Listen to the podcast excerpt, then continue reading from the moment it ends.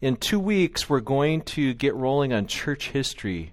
So I'd encourage you guys to come up to that. We're going to cover all of church history in 13 weeks thoroughly. Well, not so thoroughly. We're going to hit the highlights in 13 weeks. So I hope you guys can come on out. Uh, very excited about what we're going to be discussing this morning. Uh, let's go ahead and pray, and then we'll jump into things.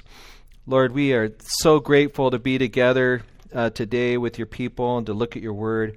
Um, we ask, God, that you would guide us in our studies today, and also that you'd bless our outreach this, uh, this Saturday. And um, thank you for each of my brothers and sisters that can be here with me. And uh, we just lift up this time to you in the name of Jesus. Amen. All right, so here's a couple questions that we're going to start off with. What word phrases do baseball coaches use to instruct their pitchers? And then do word phrases used in coaching matter?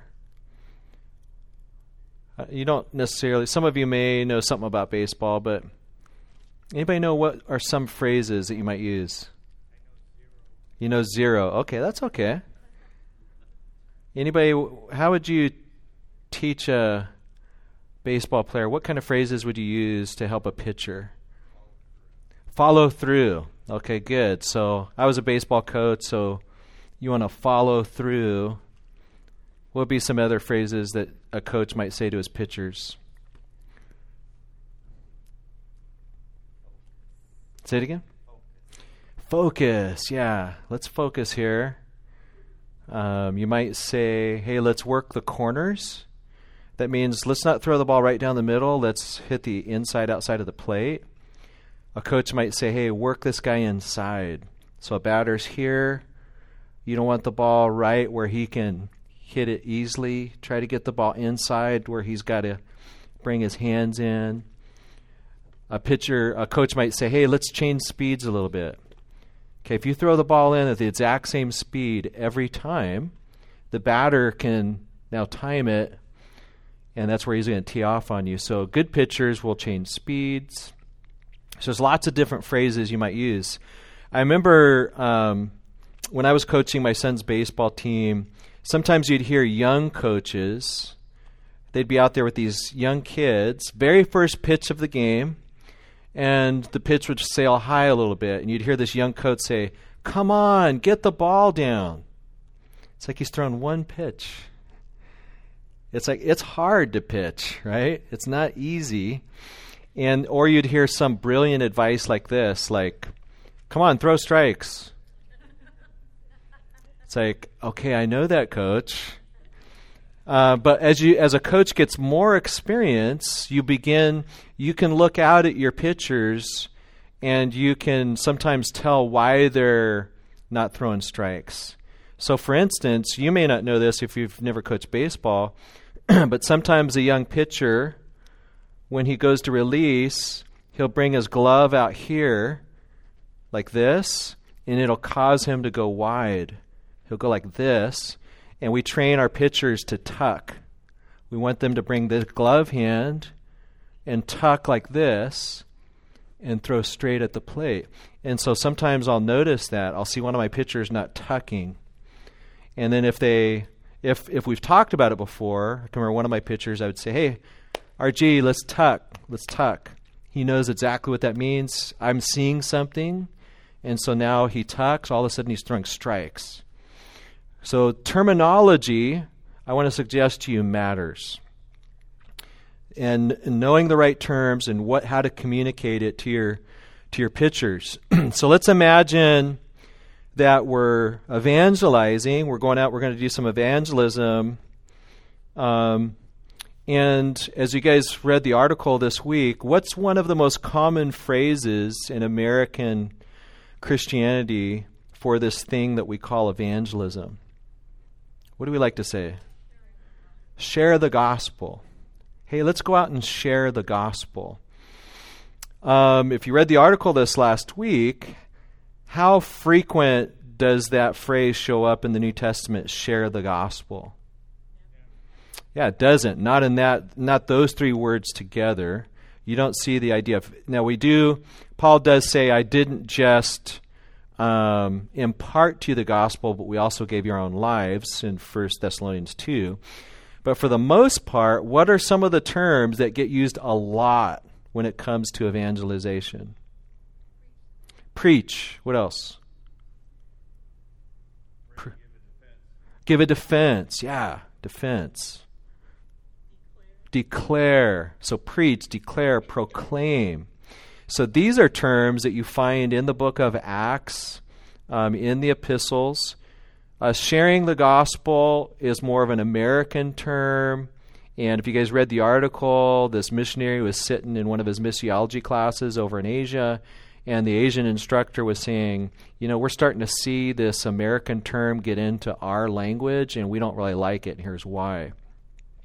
I want to suggest to you that sharing is, it's not sometimes we can get really persnickety, and I, don't want you to go around after this class and start rebuking everybody who says share the gospel. That's what I don't want you to do.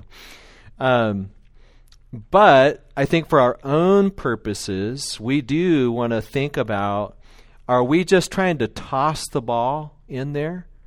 Right? Do we just, as a pitcher, do I just want to toss the ball? Or do I want them to work the corners, work it up and in, change speeds? The Bible uses terms for a reason because proclaiming the good news, preaching the good news, heralding the good news is the way that the apostles did it. They went out and we have a good message for people that needs to be proclaimed, but the challenge is is not everybody knows that um, they need the gospel, and not everybody necessarily wants to hear it. And so that's part of what we're going to talk about. When I back in 1999, I had melanoma on my back, and I didn't know it. I had cancer, and I'm going to the beach. I'm out in Orange County, right? Going, I'm doing my surfing thing, and um, and then I go and I get a, a biopsy, and when I went to see my doctor, my doctor told me something I did not want to hear. He told me, "You have melanoma." But I, I, ne- I didn't even know what melanoma was. For all I know, he was saying, You have vanilla. I didn't know what melanoma was. I said, Doctor, can, I, can we take care of this later? Because I've got some midterms coming up pretty soon. So he had to sit me down and announce to me, proclaim to me what melanoma was. And he described, he used this word You have cancer. This will kill you. But if we give you surgery, we can save your life. when he put it in those kinds of terms, I was like, can we do this tomorrow? right? Now he told me something that was actually good news. The good news was is that my life could be saved. I didn't think if he would have just walked into me and not told me that I had melanoma and just said your life can be saved, I'd be like, what are you talking about? But he had to tell me that I had cancer, and then he says your life can be saved. Now I'm like, that's good news. I want that tomorrow. And so that's part of what we're going to talk about today is what exactly are we doing when we go out to give the gospel with our gospel group. We're going to do this not alone, but we're teaming up for evangelism, which is the title of our class. And we're going to talk about going with the gospel group. The gospel group is your brothers and sisters in Christ. And we're going to talk about going. What does it actually mean to go? And so, as we do this, let's first look at a couple passages of Scripture. Let's look at Matthew 28. So, you can open up there. This is a passage that we've talked about many times at Cornerstone. Um, I preached a sermon on it not too awful long ago. If you go on our website, you can look up this sermon on Matthew 28. But I want to start in verse 16.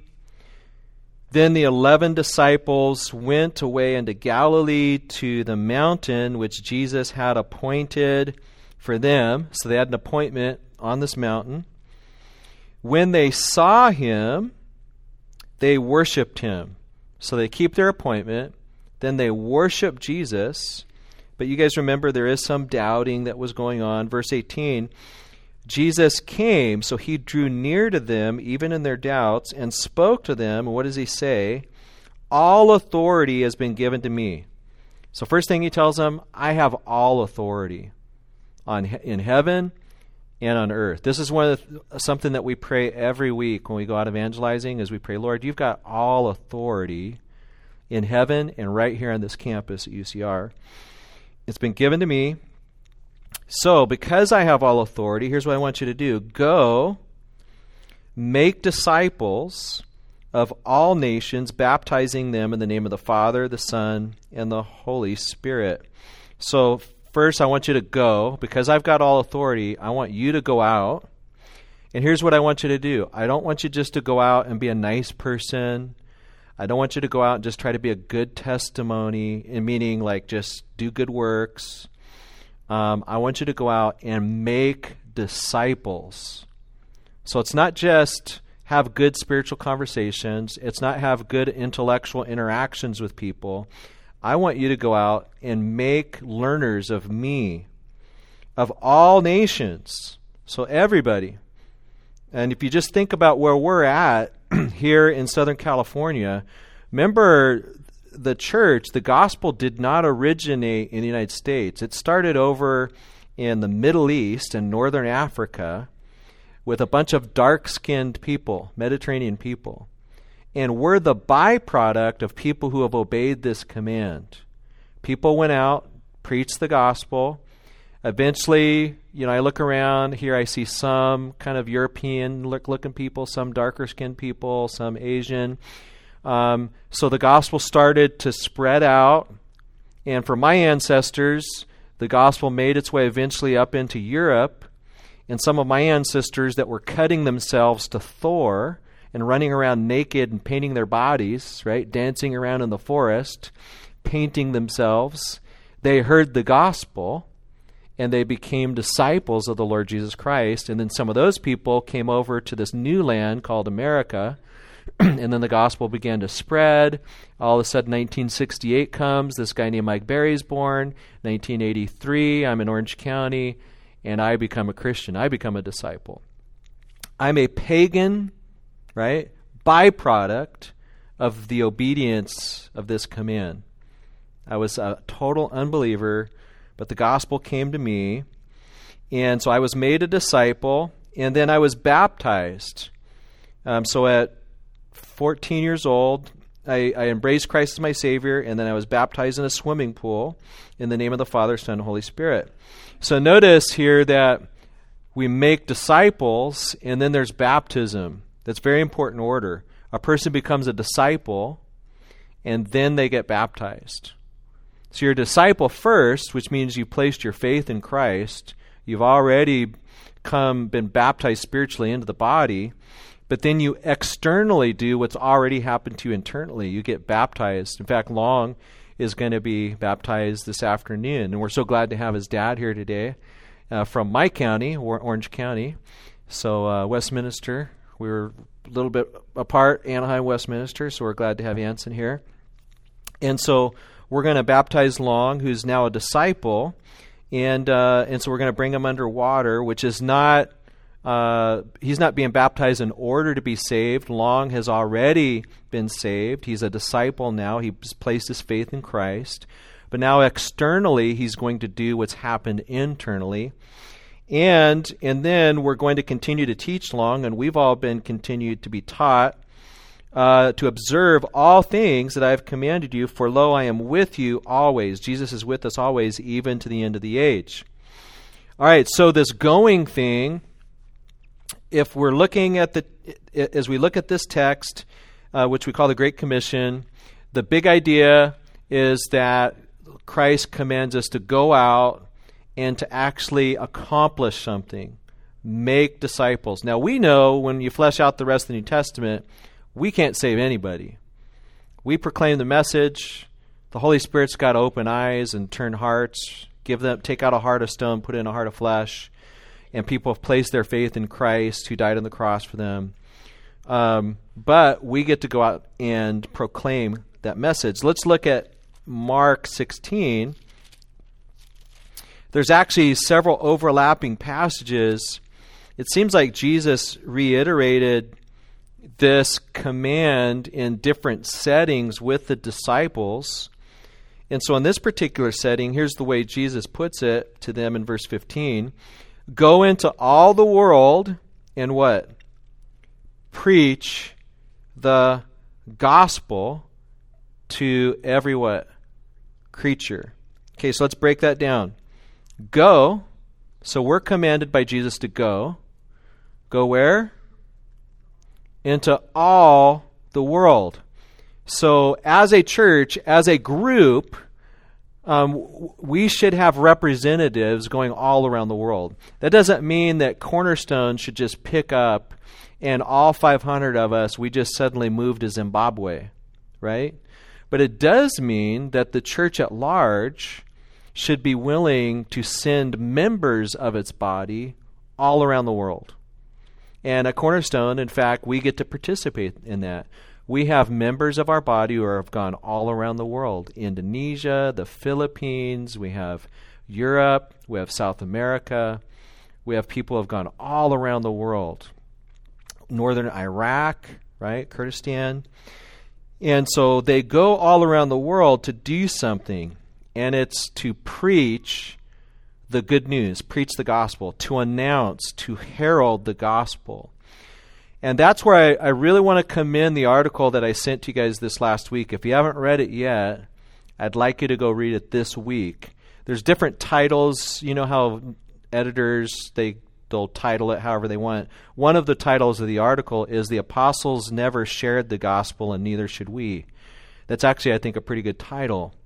Um, we don't share the gospel; we preach the gospel. And we don't like the word preach today in our culture because preach sounds what? Preachy, right? It sounds religious. And when you hear the word preach, you just think of some angry person standing on a corner yelling at people, proclaiming their sins. But notice what we're to preach. What is it that we're to kerusso or to announce? We're to announce good news. That's what we're to announce the main message, if you look at the book of Acts, when Peter and the guys and the gals are running around, it's a good message. It's a message that says, You guys have gone astray, but the Lord has laid on him the iniquity of us all. And now God's in the business of granting repentance to Israel. And if we just will believe in faith, He'll forgive and wipe away all your sins. That's great news. That's fantastic news. And so we want to get out there and announce it. So, as a group, we should feel the responsibility to announce the good news to every creature man, woman, and child. Everybody should hear it. Okay, so if we're fulfilling this command as a group now, we should not be satisfied that just a few people hear it but we want every creature to hear it. Okay, so let's break this down to some applications for us as a group. Let me just first of all say what I don't think this means. This does not mean, from what I can tell, and you can disagree with me if you want, is that every single person in our church should be out on a corner preaching from the Bible. I don't think that God is calling every one of you to be on a corner preaching. I don't think that's what he's saying. What I do think he's saying is, as a group, as we do this team sport called evangelism, making disciples, all of us should see what is our position on the team so that the whole group can accomplish this thing called making disciples so that every creature would hear the good news. And we're going to have different roles on the team. As we look at the various giftings in the body, we know that some of us are going to give. Some of us are going to give, and some of us have the gift of giving, and we're going to give a lot. We've talked about Lady Huntingdon. Did I talk about that in this class? Okay, good. So, Lady Huntingdon in the 1700s, we see her all over the literature. She's always giving money to get Whitefield and Wesley and all these great awakening preachers all over the world. Um, she was funding a lot of their ministry. And we have people at this church that have a gift of giving, and they're constantly funding ministry. So that's one way that we can be part of the team. Every one of us should be praying. And if you don't do anything else at the end of this class, here's the one challenge I want to challenge you to pray for one person every day.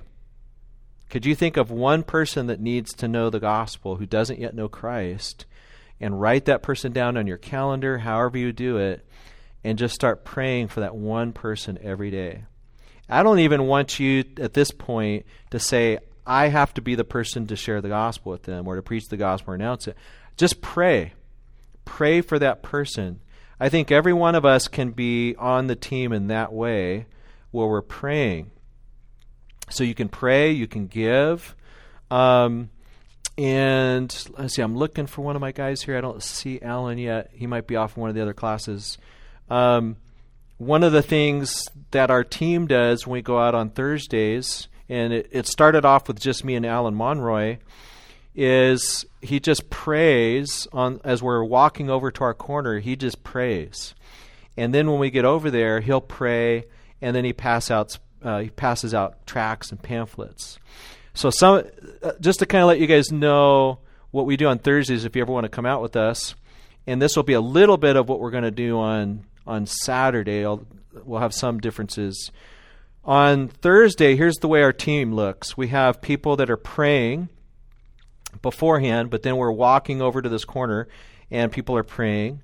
Once we get to the corner, um, we have some people are passing out pamphlets, right? They've gotten pretty good at holding up the picture so people get an idea of what it is that they're being asked to grab and you just say, hey, did you get one of these? Did you get Kobe's story? This is a tract that we made just this week. We passed it out. It has a little kind of human interest story about Kobe. I don't say anything about his faith because I'm I won't go into that. But we do take a turn on the back and we start going into the gospel and and we start talking about how it is that while Kobe did good deeds, he he does reflect God's no, uh, the nobility of man. There's the image of God that's in all of us. That's why we do good things. But the Bible says, all we like sheep have gone astray. Kobe would be the first one to say that he was not perfect. He went astray very publicly. We, many of us, go astray privately. But the Bible doesn't stop there. The Bible says, the Lord laid on him, that is Jesus Christ, the iniquity of us all. We can never make up for our badness with our goodness. And while Kobe did good deeds, you know what? He couldn't save that little boy's life, and he couldn't save his own life. He died himself tragically in a helicopter accident. But Jesus says if we'll place our faith in Christ, we don't have to fear death. In fact, we'll be forgiven of sins if we place our faith in Christ who died on the cross, was raised from the dead. We'll be forgiven of sin. Guilt will be removed, and you no longer need to fear judgment after death because Christ died for you. That's in essence what I say right? So I'm preaching that. Our team, they just say, hey, did you get one of these? Did you get one of these? Other people are just praying, walking around praying. Some of our other people that are a little more comfortable talking, they stand across the street. And as people cross the street, they say, hey, wh- what did you think of what that guy's saying? And some will be like, ah, he's kind of a wacko. Okay, God bless you. Or they'll walk, they'll walk them to class. They'll get into a conversation and some of the most of these students are walking to class and some of our people feel very comfortable walking them to class and continuing to engage them in the gospel. Right? So that's kind of what we're doing. Other times we have people who can't they can't come out on a thursday but they're home praying for us. They're driving to work and they're praying. Are they part of the team? Yes they are. Um, let's say that you don't ever come out on a thursday morning. You never stand on a corner if you're home changing your baby's diapers and you're praying for your unsaved father, are you part of the team? Yes, you are. If if you're getting trained in this class and you're Lord, Lord, help me open up my mouth to talk to my father. We had a prayer request come in just this week from a gal in our church who's praying that she'll be able to talk to a relative. She hasn't talked to the relative yet, but she's praying. Our pastoral staff is now praying. Is she part of the game? Yes, she is. She's praying. We're now praying. And she's, she's participating in the Great Commission now, just by virtue, uh, virtue of her praying. And so that's part of what I want to encourage us with is go we want to go preach to all the world the gospel to every single creature. So let me just, um, before we move into the next section, let me give you a few caveats here. Some of us in our evangelism are, um, some of us have some experience, and some of us are more geared towards one kind of evangelism. Like, like maybe you like you like friendship evangelism. You like developing a relationship with someone, and then you get to know them over time, and then you're preaching the gospel to them. Is that wrong, unbiblical? No. Jesus sat down with the woman at the well. He had a conversation with her, got to know uh, her in a very short time, actually, and then proclaimed the gospel to her. Ethiopian eunuch. He got up into the chariot. What are you reading there? Developed a relationship. And then it actually uses the term, he preached the gospel to him. So you can preach the gospel sitting in a chariot or in a car with somebody. You can preach the gospel by a water fountain, right? You can announce the gospel. Um, for me personally, sometimes the hardest people for me to preach the gospel to are people that I know really well friends or family members. My dad, oh, I start shaking. Oh. You know, so, th- but we all have different gifts. Sometimes I've noticed in the body of Christ that people who are really good at pitching, right, sometimes they might diminish other positions on the team. And we want to be careful we don't do that. If you if you're really good at friendship evangelism, don't diminish the preacher. And if you really love preaching and open air preaching, don't diminish the person who's praying. Let me tell you why I like to do both. And I don't believe that everybody's called to open air preach, but let me tell you why I think open air preaching is so important.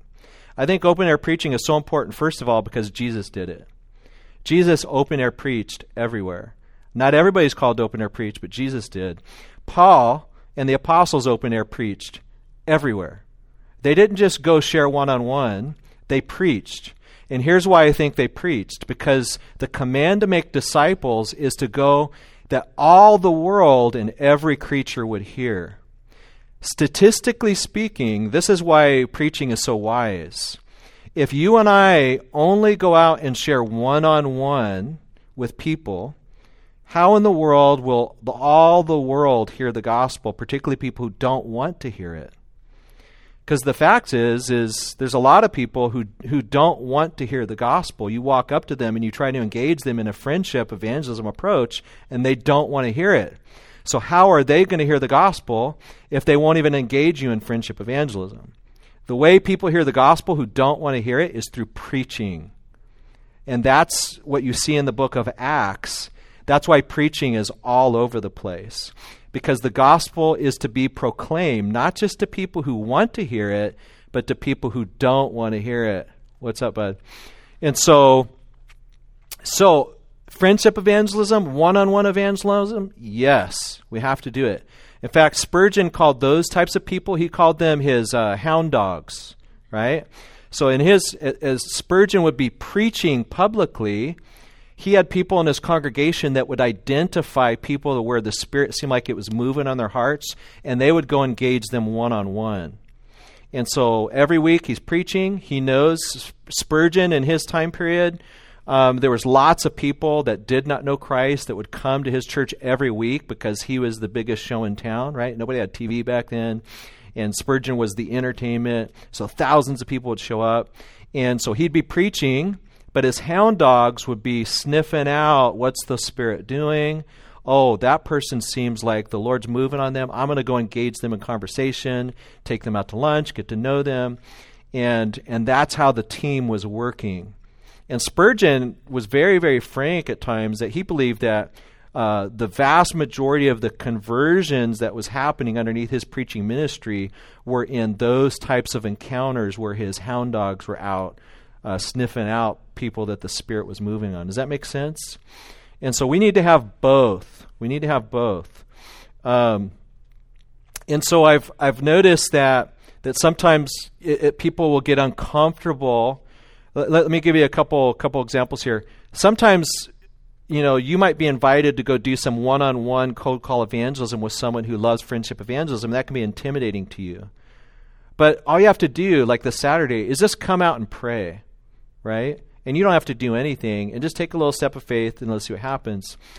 Um, sometimes you might come out and you'll hear somebody preaching. Maybe you like come out and hear me preach in some setting, and you might be like, "Oh, I, pe- I can tell people are getting upset. People are angry." Well, then you have to stand back and say, "Are they getting angry because Mike is just an angry preacher, or are they getting angry because they just don't want to hear the gospel?" And I want to propose to you that when we're out at UCR, uh, the vast majority of the believers that we're interacting with are so grateful that we're there. They're very encouraged. Uh, even a lot of the unbelievers are like, wow, this is interesting. We've never really heard the gospel preached this way before. But it's true. Periodically, we have one lady that we call her Mrs. Contradictory. She's normally got something to say every week. There's one lady who pl- actually physically plugged her ears while I was preaching. Um, we've had two tracts torn up in the whole time we've been going out there. That's amazing to me. There's only two tracts have been torn up. Um, and periodically, somebody will shout something out. But for the most part, it's actually been very, very positive. And so, um, so this Saturday. So let's get to this Saturday. Um, I would like everybody to sign up for this Saturday to at least pray. I really don't want to make that an option. I can't command you to do it, I think I can I think I can with the authority of the Bible say all of us should pray about the great commission, right? And so I'm just asking, I'm requesting that everybody would pray for this Saturday's event. All right? If you're available, I'd love to see as many of you as possible to come here to this campus at nine o'clock on Saturday. And so, and it's not gonna, it's not like a high level commitment event. All you need to do is you come out this Saturday, nine o'clock. We're going to pray right here, yeah, right here at the church. We're going to go to the park across the street, and we're going to hit Dollar Tree over on Chicago, and then if there's time, we're going to go over to University Village. And we're going to pair you up with someone who's very comfortable doing this. And so, if all you want to do is just show up and just go with somebody else who's done it before and just stand there and pray, totally cool. If you come out on Saturday and you're like, Pastor Mike, can I just stay at the church and just pray? I'm too nervous. We'll let you do that. You can just stay here and pray, right? But we'd love to see you go so that you can see it happen. Um, so I know we have Jaime. I know we have Molly. I know we have Elliot. Um, is there anybody else who could train? I, forget who my trainers are. People, you're, you're, you have done this before. You don't mind taking somebody with you. Okay, yeah, Cynthia could do it. I know definitely Rosemary. You guys could probably do it, no doubt. Um, you're ready. Could you take somebody with you? Uh, yeah. All right, we'll we'll talk about it. Okay, yeah, I think Justice he, this he's really done a great job sharing his testimony out there at UCR. Alan was passing out tracts in Hawaii, right? That was pretty awesome. Okay, so that's what we're going to do. Um, Teresa could probably do it. Dave, um, so what we'll do is we'll pair you up. We're not going to take a lot of time. We'll pair you up. I do want you guys to read the tracts because even if this is not your preferred uh, method of evangelism, this is the one we're going to just introduce you to this week. Not that you have to buy into this. This isn't the only way to do it. But make sure you grab some of those tracts on the back. And then I want you to email me by Wednesday of this week which tract do you think you would be most likely to want to pass out and share. So these most of what's back there are what we call testimony tracts. So they tell a story and I really like testimony tracts from the standpoint that people tend to get engaged with the story, they get introduced to the gospel, and and then you can also follow up with them if if they if they engage. And so let's go ahead. We'll have Alan come on up real quick. And so, um, so Alan, let's just pretend like you and I have just showed up at UCR, and we're walking to the corner. And so, just do 15 seconds of what you would do as you're praying. Uh, pray. Like yeah, just go ahead and yeah. Uh, Father, I thank you for today. Thank you for um, this opportunity to uh, preach. Okay, that's good. See, was that hard? Yeah, so that's all Alan's doing. Alan's praying. While he's praying, guess what's happening? The God of the universe is listening, right? The Holy Spirit. Okay, and so Alan, um, so you go ahead and take a couple. You take a couple of those. Let's see, Justice. Why don't you go down there and act like you're a UCR student just walking up? So, so this is kind of this is what we would do on a Thursday. Okay, so you're just walking up and then just show what you would typically do. Okay, that's it. That's pretty much all they do. So they they just say, "Hey, did you get one of these?" Most of the time, people just say, "Oh, thank you." Um, there was that one time. Remember that bus? There was some bus over there by Bannockburn. Most of the time, people are pretty friendly and they'll take them. But there was one time where like everybody that got off the bus rejected us. It was like 25 people in a row. Remember that? It was kind of like that was the worst like 10 seconds in our whole time out there. Is is like we just every single person we offered a tract to, they wouldn't even look at us. In fact, they looked mean. And I turn around to Ellen I'm like, that was a tough bus. and uh but other than that, for the most part, you know, people have been pretty cool and um, and so and then so when we if we go over here to the park, you'll just kind of walk around. Now they'll be probably watch watching soccer games. So we're not going up to try to engage them to get them away from looking at their kid. Okay, that's not what we don't. We want to be careful for that kind of environment. You're just going to walk up and just say, "Hey, did you get one of these? Did you get one of these?" and if there happens to be somebody that's off, not paying attention to the soccer game, that seems like they want to engage, then your your your leader of the of the group can can follow up with that. They can start engaging them, and then I, I'll normally just talk until it seems like the person just they're just being polite, but they're not paying attention anymore. Then I'll kind of be polite and say, "Hey, thank you so much," and then kind of dismiss myself from the conversation. But Alan and I, we've been in a lot of conversations where I'm actually surprised how long these students have talked to us. I'm like, do you have somewhere to go? I start apologizing. Don't you have a class? And they're like, no, no, I can still talk. And it's like a lot of these students, it's you almost get the impression like they just want friendship, like they want somebody to. They're they're just surprised somebody's talking to them. I mean, imagine you're a new student, you're a freshman, you're walking on a campus with fifty thousand strangers and now somebody is talking to you who's actually being friendly and and um, so so that's kind of the basic thing that we're going to do. So we'll hit those three spots. I do want you to sign up. There's a, a, a sheet in the back, and then you're going to take some of these tracts. Right? Look at the ones that are most interesting to you. Take them home and read them. There's a bunch of them. We have Justice's story. We have Long story. This is Kobe Bryant. There's Alvin Davis read it, get familiar with it, to where if the Lord gave you an opportunity, you could kind of kind of share a little bit of the person's story. All right? Does this make sense? So it's this Saturday. What time? Nine o'clock. Even if you can't be here, you're going to pray. And we're only going to go for two hours. Now, team members, I really want you to be strict with this because we're trying to encourage people to grow in their evangelism. So if you take if we take our trainees out for the first time and you let it go for four hours, then um, that could be discouraging to our new people. So we want to at eleven o'clock. Even if you're in a really cool conversation, you can dismiss your partner, right? You, if you want to keep going, that's fine, but make sure your partner has an out because they may have other commitments. They, they they were willing to come for two hours, but make sure your partner doesn't feel guilty about leaving at 11. It's just 9 to 11. And then if you get in a good conversation. And then um, I want, after, we won't meet back here. We're just going to meet, pray, go. You guys, I do want you to report back to me via email, though, um, to let me know how things went, especially if we have some stories we want to bring up the following week. Um, so next week we will have a, a panel. I know Molly's going to be on the panel. I'd like Alan to be on the panel next week if we could.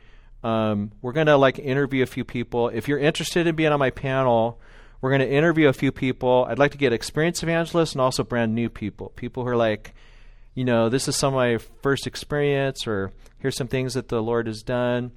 Um, I know that there's some really awesome things that some of you folks are doing, so I want to give some variety. So I don't just want tract evangelists. Uh, I want to people get some variety of how you guys are going out and doing it. Any questions about the event? Yeah.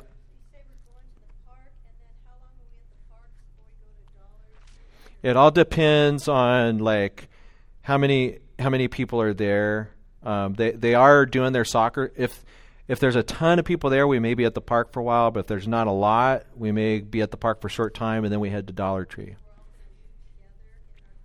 Yeah, well, Dollar Tree is on Chicago, near Chicago and University.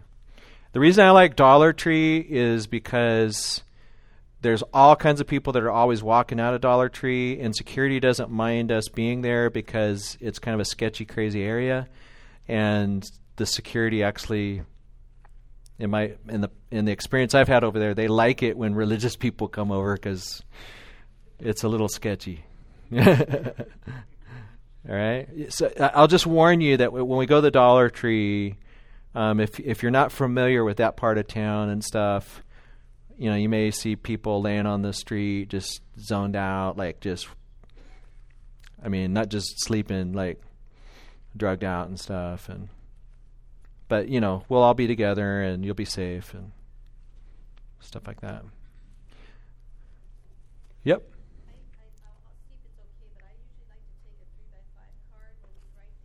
Yes. That's great. So yeah, that's a good point. So Rosemary likes to write down the names of people so that you can pray um, when you get home. The other thing is, is if if it seems like you do get a good contact, um, try to get their information if they'll give you their information, because then you can follow up. Um, I actually, as much as I do like to preach, I'll tell you what I like better is meeting with people on an ongoing basis. If somebody's willing to meet with me and say, "Hey, would you like to get together and have some coffee?" Um, yeah, I'll just meet with people and just keep engaging them and answer questions, and that's just such a blessing. So that, that's kind of what I get paid to do. I feel guilty sometimes. I get paid to like go sit and eat and drink coffee and talk to people. It's like, wow, what a job. right? So a lot of people they'll be sitting having like lunch with me and they'll be like, "Oh, I'm so sorry, Pastor Mike. You know, uh, taking up all your time." Like, I'm getting paid for this, bro. this is what I this is what I do for a living, right? I'm just eating and talking. Um, okay, so any other questions? Raise your hand if you think you can come this Saturday. I don't want to put any. Oh, that's awesome. Okay, great. Yeah, if, if and then if you know other people in our body that thinks they can come, that's great. Raise your hand. This is a test. Raise your hand if you're going to pray this Saturday. All right, there we go. Uh, some of your people are like, oh, I don't know, I don't want to take a, a vow or an oath right now. Um, no, that's good. Okay, so we have three minutes. So I, I only had this uh, if we had time. So I do encourage you to finish The Wicket Gate if you weren't able to read it. This is just an awesome book. Really, it's incredible. Um, you can read the whole thing for free online. You can buy it cheap. Um, I am supposed to give out all of grace. So this is going to go to, this is C.H. Spurgeon. This is going to go to somebody. I, th- I posted this on Facebook. This was a present from my beautiful wife to me for Valentine's slash anniversary. And so this book's going to go to somebody who doesn't have this book, All of Grace by C.H. Spurgeon, who can tell me what that is behind me. You have to give me a basic idea of what that is. Yep. It is Spurgeon Notes. Do you have this book? All right. All of Grace. That is a fantastic book. That is so awesome. Yes. The this is um, my wife hasn't told me how much this cost yet. I haven't asked, but she'll tell me when she's ready. um, but this was an it's an original page of it's got Spurgeon's edits on it. I don't know if you guys recall Spurgeon history, but so he would preach, and then there would be about six people all taking notes really fast. Then somebody would compile the six, bring that compilation, put it on his desk, and he would edit it in blue ink. Then that would go to the printer. They would typeset it, and it would be out by that evening uh, for print. And um, and so this is one page of one sermon that has blue ink on it, his blue ink, so it's an original. And uh, 1881 from from a sermon called uh, "The Ark of the Covenant," Jeremiah 3:16, and uh, I don't want to get choked up right now. Um, so anyway, so and so it has lots of edits on it one phrase that's up there. My copy looks a lot better than my phone picture of it, but it says, "In Him we have all that our souls desire." So that's that's one of the edits where he had crossed something out, wrote that in. And so when you read like the typeset today of this sermon, it has those edits in there. Um, so it's yeah, just pretty cool um, for me. So um, so really appreciate it. There's, so there's several different edits on it. So we're gonna we're trying to figure out how we're going to like put it, mat it, and stuff. And I'm probably gonna take that one copy, put the other copy so people can read it, and maybe a picture or something. Don't worry, I won't I won't turn it into a shrine. Um, hopefully, it won't become like the bronze serpent, you know. Um, so yeah, so that's all we have time for is for me to talk brag about my gift. Um, so uh, so let's be praying this Sunday. Um, and the big idea, I hope you're getting this in this class. The big idea is I want you to view yourself as part of the team and that Christ has all authority. He's the captain, and you don't have to feel guilty about playing your position. You go out and play your position, whatever that is. Play your position to the best that you can in prayer and faith, and then just trust the Lord that you're part of the team, right? Don't like look at your partner who's more experienced than you and they're just going gangbusters answering all these apologetics questions be like, I'm so stupid. I can't answer questions like that. Oh, guess what? You prayer is not some secondary gifting, right? That's not like, oh, you're not as good of a position player. Um, oh man, Pastor Mike's up on the corner. He's like preaching. That guy's so bold. I'm so weak. I'm so, I'm such a loser. no, no, that's that's not it at all. Uh, the truth be told, like if you could see inside of me as we're praying, uh, as we're walking on the way to the corner, inside I'm like, why in the world am I doing this? This is crazy. I'm so nervous. Let's go somewhere else. In fact, I'll just be honest with you, and then we'll pray. Almost every Thursday morning, my alarm goes off, and I'll tell you the first thought through my head is not like, all right, I get to go preach the gospel on the corner at UCR this morning. It's like, am I sick? Let me see. Is there any way I can call this off? Uh, what about my vertigo? Am I feeling dizzy? No, darn it, I'm feeling good. Uh, okay. and then I go out dragging my feet, but then these guys are praying. We get out there. I preach. I've, I tell Alan and just the, I I go out and preach the gospel every week at UCR, and I put on my calendar every week because I need it. That's why I do it. I, it's completely selfish. I need to go preach the gospel. And then as I preach the gospel, unbelievers get the residual benefit, right? And then also believers get the residual benefit. But I do it for me. You might be thinking, man, Pastor Mike, I wish you had more noble motives than that. That's about as noble as it gets. Is I'm doing this so that I can grow in Christ and and it does something for my heart and when it does something for my heart then the the living water comes out, and I start sensing God using me for the benefit of other people. And that's just that's the one of the to me it's one of the secrets of life is that if you're feeding on Christ yourself and being completely biblically self-interested in that respect, then the love of Christ constrains you to do things that you're like, I never thought I could do that. And it's crazy. But let's go ahead and pray.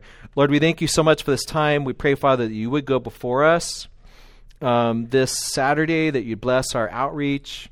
Um, we ask, Lord, that you would move upon hearts. We thank you that you have authority over this city. And that, Father, you've given authority to your Son to give eternal life to as many as you have given him. And so we just go out to proclaim this good news. And so help us to do so in joy and to praise you and worship you. Uh, we thank you, Lord, for uh, Long's baptism. We pray, Lord, that you go before that time. Thank you so much that Anson can be here. Um, we pray, Father, Lord, for Pastor Milton as he preaches here shortly. In Christ's name we pray. Amen.